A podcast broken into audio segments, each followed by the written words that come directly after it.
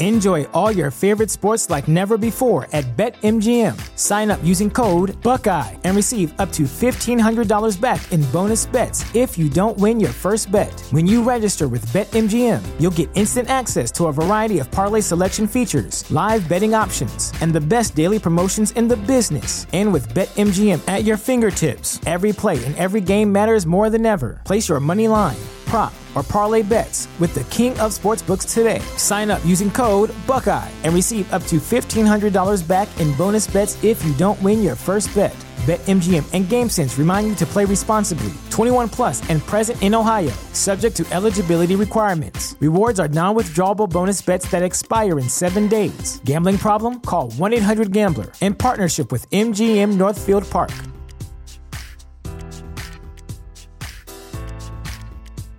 The future is a hefty responsibility and not one that we take lightly, but then taking things lightly has never been what Hefty is about. That's why we've created the Hefty Renew program that turns hard to recycle plastics into valuable resources like park benches and building materials. To participate, simply fill up an orange Hefty Renew bag with accepted items, tie it up, and drop it in with your regular recycling. That's it, it's that easy. It's time to rethink recycling with Renew. Particular valued resources may vary by geography. More info available at heftyrenew.com.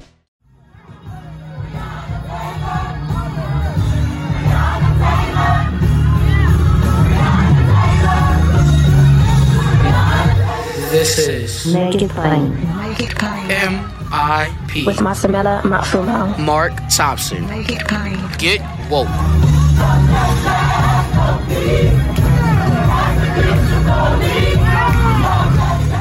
Former assistant U.S. attorney and host of the Justice Matters podcast. He's also been, you know, he, he's not only just doing analysis, he's trying to do things as well. Uh, one, to help victims of violence.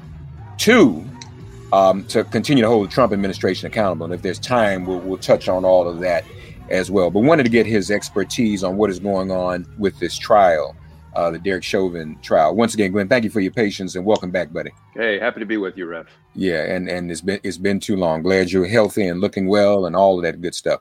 So let's let's start with the most recent event first. The the testimony we've seen, it, it just in the past couple of days, has really made the case that George Floyd could not breathe. That this was, you know, a result of Derek Chauvin's actions. Correct? Absolutely. You know, yesterday, Dr. Tobin, a, an expert pulmonologist, testified. And, you know, for 30 years, I was slugging it out in court as a prosecutor. 22 of those years, homicide prosecutor in DC. So I put on more forensic pathologists and more expert witnesses than I can count. I- have to say, Dr. Tobin was probably the single best medical expert witness I've ever seen because what he did is he gave the jury the one, two, three of George Floyd's death, which they are not going to get from Dr. Baker, who is the Hennepin County medical examiner who actually performed the autopsy. I've got uh, Dr. Baker's uh, autopsy report right here. I carry it with me. Have have autopsy report will travel. Um, and it says some really um, unusual things in my experience as a homicide prosecutor. First of all, he said that the cause of death was cardiopulmonary arrest. Well, Rev, everybody's cause of death is cardiopulmonary arrest because all that means is the heart stopped and the respiration stopped. We all, all die of cardiopulmonary arrest. And if you flip to page two of his autopsy report, he said that he found no life threatening injuries. Specifically, he found no injuries to George Floyd's neck, either externally or internally. Those are really curious findings in an asphyxial death when you see that bad cop's knee pressing down on George's neck for nine minutes. So what the, what the prosecution has done brilliantly is they put on a series of experts to frame and diffuse what we see in this autopsy report. Dr. Tobin gave us all the one, two, three of what it means. One, he told us what cardiopulmonary arrest means. Heart stops, respiration stops, but then he gave us the two. Why did it stop? It stopped because he was deprived of enough oxygen to live. He gave us the three. Why was he deprived of enough oxygen to live? Because of what Chauvin and the other officers did to him as captured on tape video. Right. He gave us everything we need to convict. And now they're going to bring Dr. Baker on, but his his curious autopsy results have already been framed by Dr. Tobin and the others. What do you think is behind Dr. Baker's behavior or agenda? Uh, is this? I don't. Go ahead. I'm sorry. Yeah, I don't know that he has behavior, has an agenda. So here's the thing I've talked to lots of my medical examiner friends that I worked with for decades, parsing through everything he said. Everything he said is technically accurate, Ref. Right. He did die of cardiopulmonary arrest. And let me finish his conclusion with respect to cause of death. He said cardiopulmonary arrest during police restraint and neck compression. So, uh-huh. but he didn't say police restraint and neck compression that resulted in a deprivation of oxygen. So I'm not faulting him. He gave kind of the big picture. I think he could have been more specific. I'm not a forensic pathologist and I don't play one on TV. Um, but he accurately described the fact that there was no there were no injuries either externally or internally to George Floyd's neck. But the key is in order to cut off the oxygenated blood to the brain or the or the blood coming from the brain that needs to go to the heart and get oxygenated again, you only need four pounds of pressure. And you're not necessarily going to have injuries externally or internally, but none of that is fleshed out in the autopsy report. I, I think he could have been a lot more specific. I don't think he had an agenda. We haven't seen the man testify yet, so right, let's right, see how he right. does. But yeah. you know what? I'm telling you, the prosecutors are putting on a brilliant case.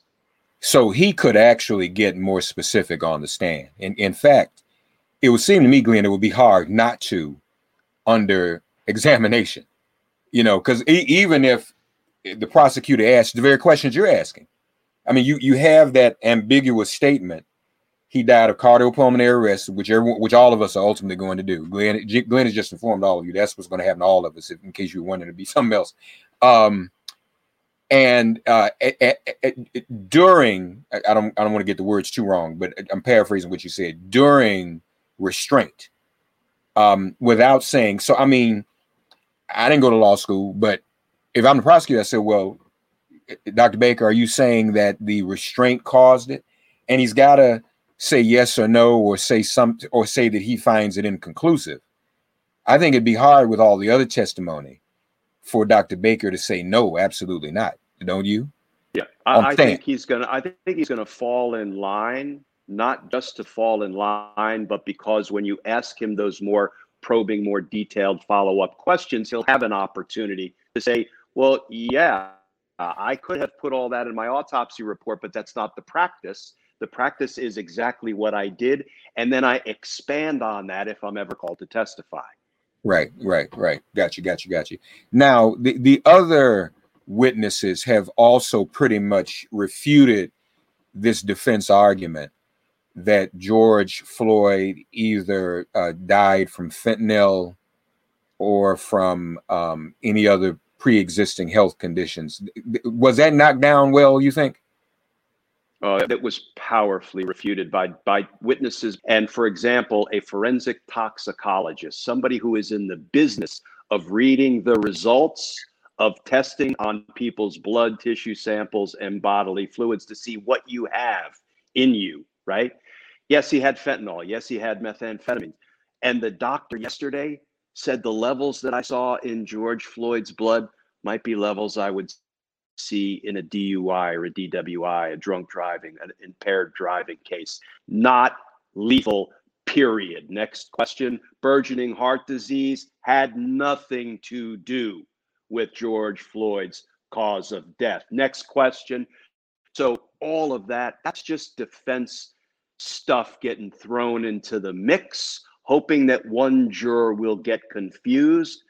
I don't see it happening and and also um, wasn't there pretty strong refutation of the argument that Derek Chauvin had his knee on George Floyd's shoulder as opposed to neck, his neck. I saw the, the defense went through a lot of pains to try to paint that picture different. It was on his shoulder, it wasn't on his yeah. on his neck, and that and, was pretty and, much. And it was on his shoulder. I think when the medics walked up, he may have shifted it from his neck to his shoulder. So fleetingly, it may have been on his shoulder. But you know what Dr. Tobin told us yesterday?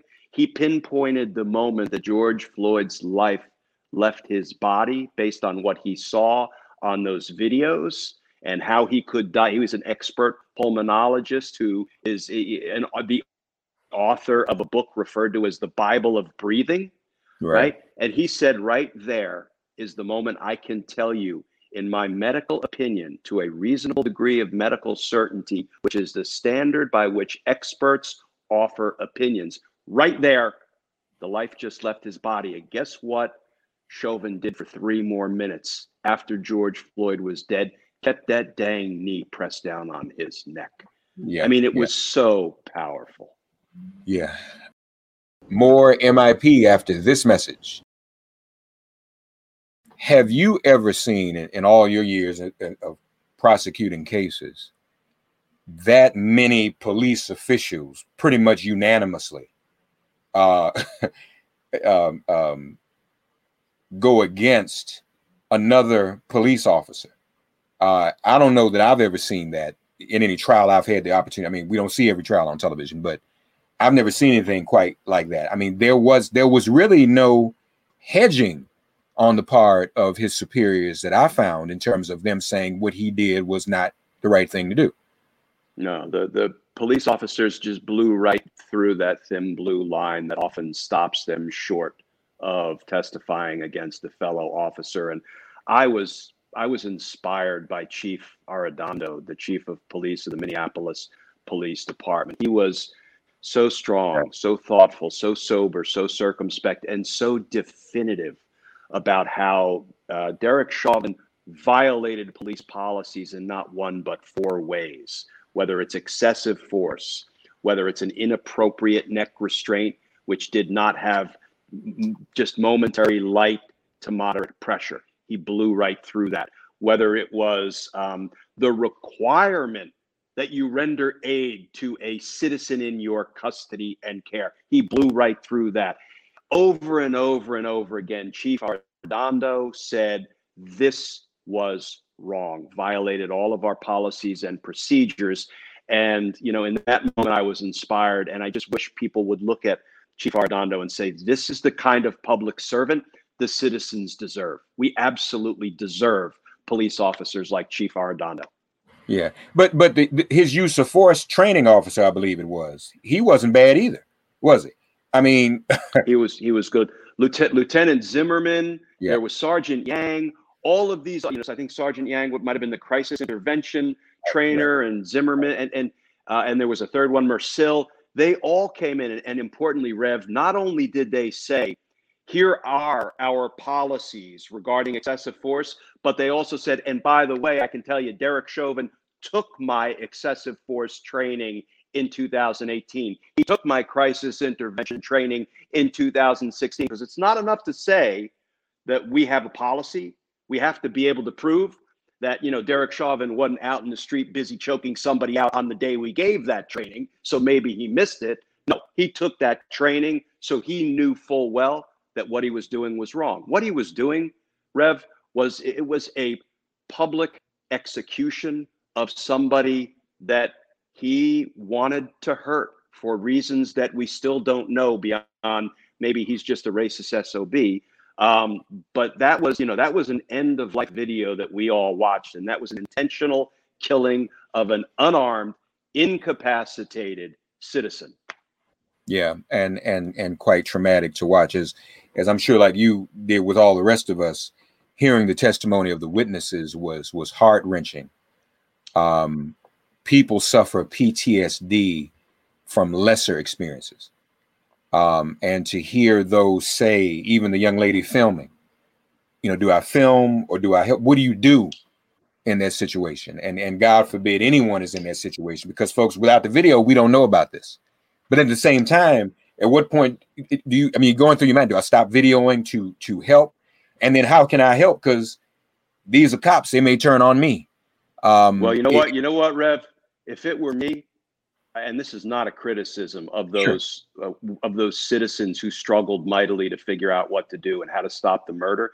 If it were me, I would have caught a case, and the case would have been assaulting the police officer to knock him the hell off George Floyd to try to save George Floyd's life. And and Rev, let me tell you, as a 30-year prosecutor, I would not have brought a criminal charge against a citizen who went up and knocked Derek Chauvin off George Floyd's neck. Why? Because the law allows for defense of third parties. And that's what a citizen would have done if they knocked Chauvin off Floyd's neck. I would have caught a case. I'm not lying. Y'all, uh, let me see. How did I say this? So, so the ter- term for that is APO. You heard a former APO. U.S. attorney. He would have called an APO. Uh, honestly, I don't think that's the first time, uh, folks, we've heard Glenn Kirschner say something like that.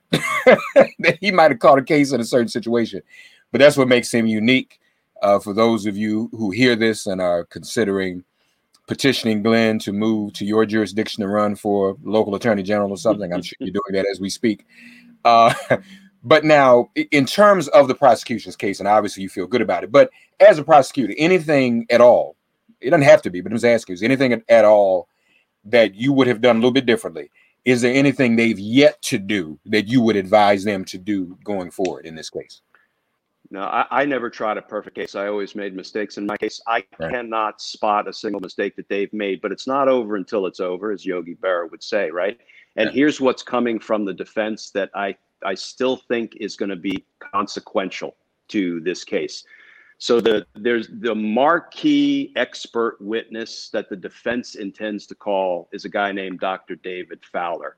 I know Dr. Fowler well because he was my expert witness in some of the toughest cause and manner cases I handled as a homicide prosecutor in DC. So I would I would hire Dr. Fowler as my expert forensic pathologist from time to time. He was the chief medical examiner for the state of Maryland for a couple of decades and he is a really accomplished forensic pathologist and a terrific trial witness. Maybe not as good as Dr. Tobin, but he's close. He came up in South Africa. He's done more autopsies than 10 medical examiners in the States combined. He's got a lot of gravitas. He's got that mm-hmm. really compelling South African accent. I mean, I really I, I respect and admire him and put him on the stand as an expert witness. So I know how strong he's going to be. And here's the one word that we all have to look out for, and that word is adrenaline. And the reason I say that is because at the very end of the defense attorney's opening statement, he said, folks, George Floyd died from a combination of drugs in his system, heart weakness, heart burgeoning heart disease, and adrenaline. And the minute I heard that, I said, here comes Dr. David Fowler. He's going to talk about when somebody is restrained, I worked in a, a, restraint case with Dr. Fowler. When somebody is restrained, their body will produce a surge of adrenaline that impacts their bodily functions, their organs, their processes, the heart, the lungs, the brain, and it can create problems in a in a in a body. Now, not fatal problems because that's not what George Floyd died of, but the goal is not to prove to the jury's satisfaction that George Floyd died from an adrenaline surge or a drug overdose. The goal is to create confusion and get at least one juror to say, I can't quite get to guilt beyond the reasonable doubt. So the jury hangs and they have to do it all over again. That's the goal. And, you know, the defense has got something to work with, in my estimation. Mm-hmm. So uh, how can the prosecution try to get around that? I mean, what if if and this is as interesting someone you know, it's kind of like being traded from a baseball team and you have to face that team again. You know the pitchers, right? Yeah. So you know Dr. Fowler. You're you're dealing with him as a prosecution. How and I hear what you're saying, folks. That's the thing. These things can be very procedural at times, just a little little sliver of a loophole, and you can get through. How, what would you advise the prosecution to do to prevent that loophole? So the prosecution is in its case in chief when they get to present all of their witnesses up front. Then they have to, and, and they're getting everything out of their medical experts that they need. Um, but they're not what I would call pre budding the adrenaline thing. Why?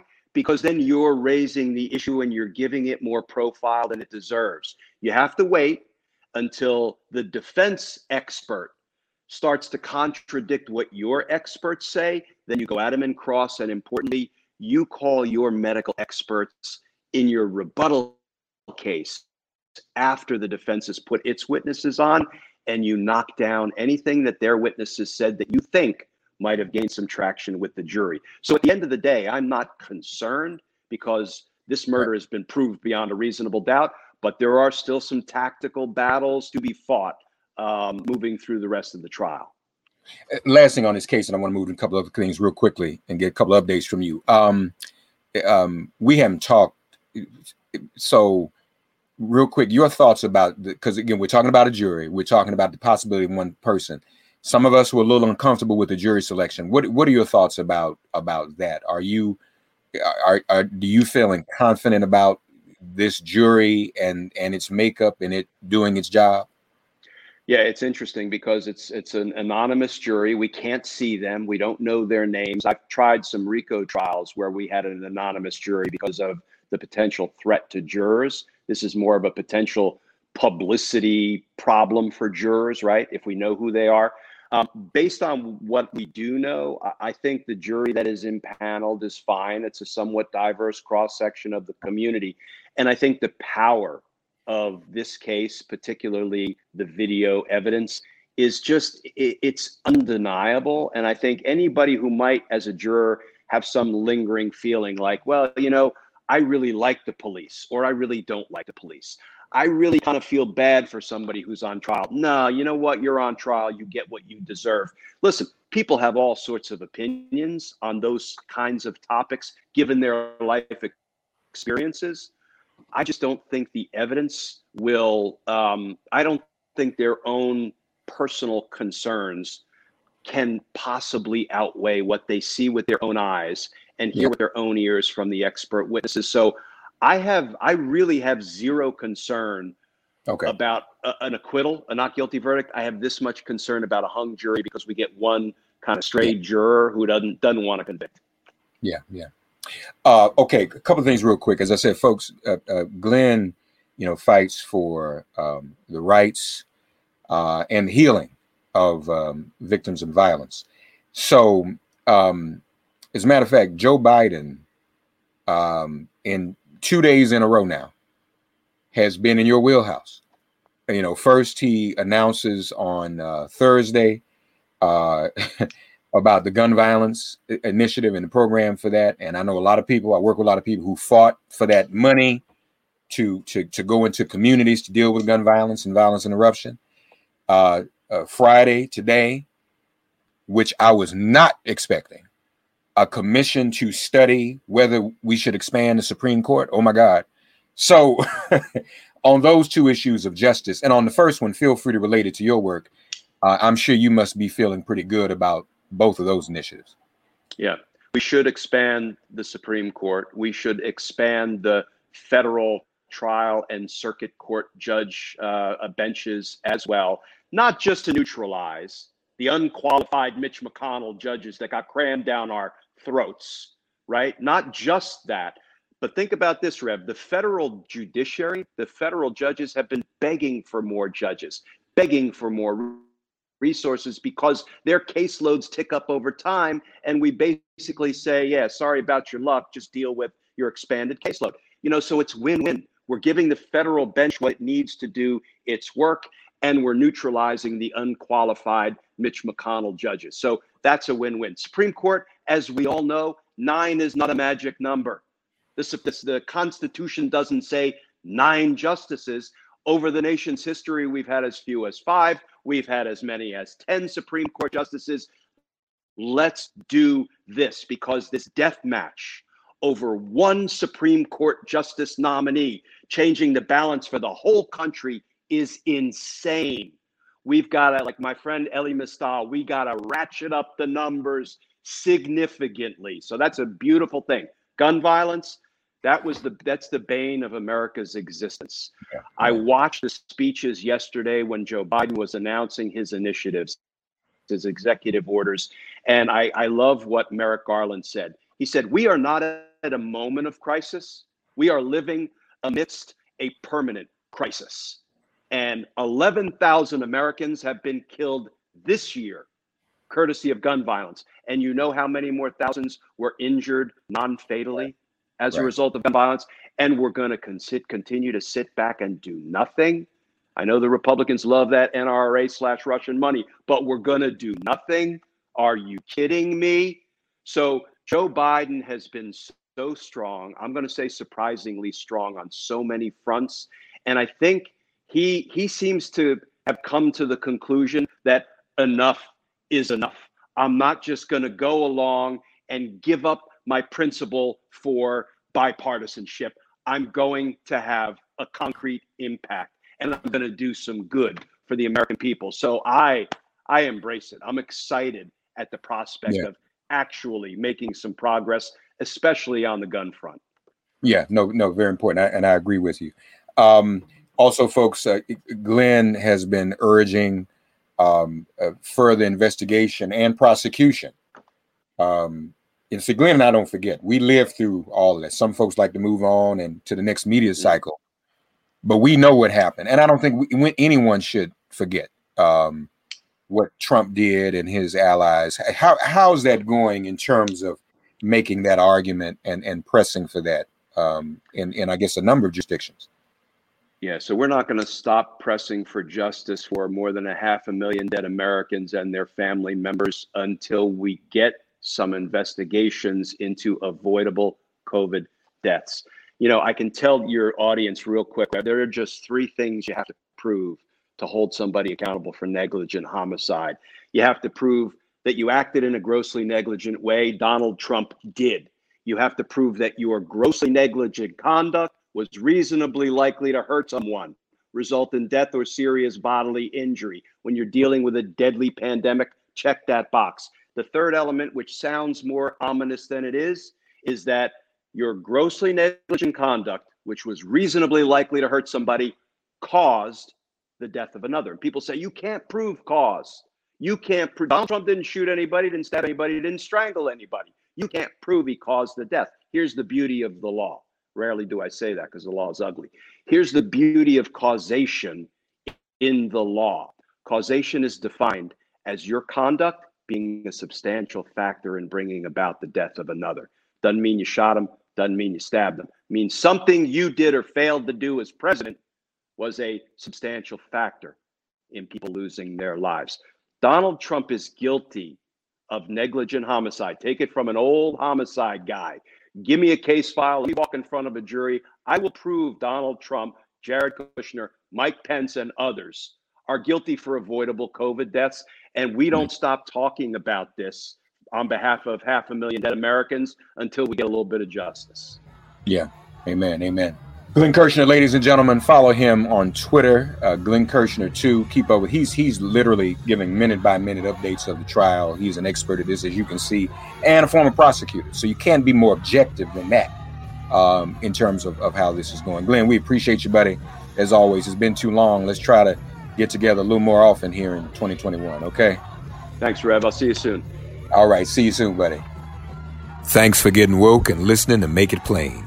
Please remember to listen, like, and wherever you get your podcasts, please give the show a five star rating. And please do spread the word.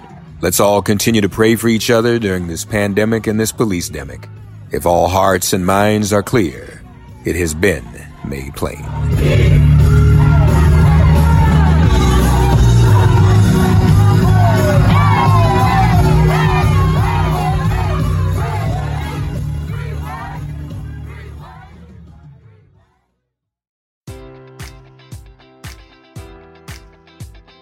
Enjoy all your favorite sports like never before at BetMGM. Sign up using code Buckeye and receive up to $1,500 back in bonus bets if you don't win your first bet. When you register with BetMGM, you'll get instant access to a variety of parlay selection features, live betting options, and the best daily promotions in the business. And with BetMGM at your fingertips, every play and every game matters more than ever. Place your money line, prop, or parlay bets with the king of sportsbooks today. Sign up using code Buckeye and receive up to $1,500 back in bonus bets if you don't win your first bet. BetMGM and GameSense remind you to play responsibly. 21 plus and present in Ohio, subject to eligibility requirements. Rewards are non withdrawable bonus bets that expire in seven days. Gambling problem? Call 1 800 Gambler in partnership with MGM Northfield Park.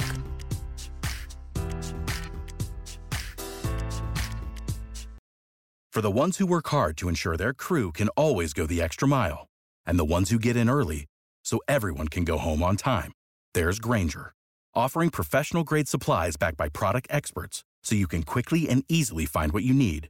Plus, you can count on access to a committed team ready to go the extra mile for you. Call, clickgrainger.com, or just stop by. Grainger, for the ones who get it done.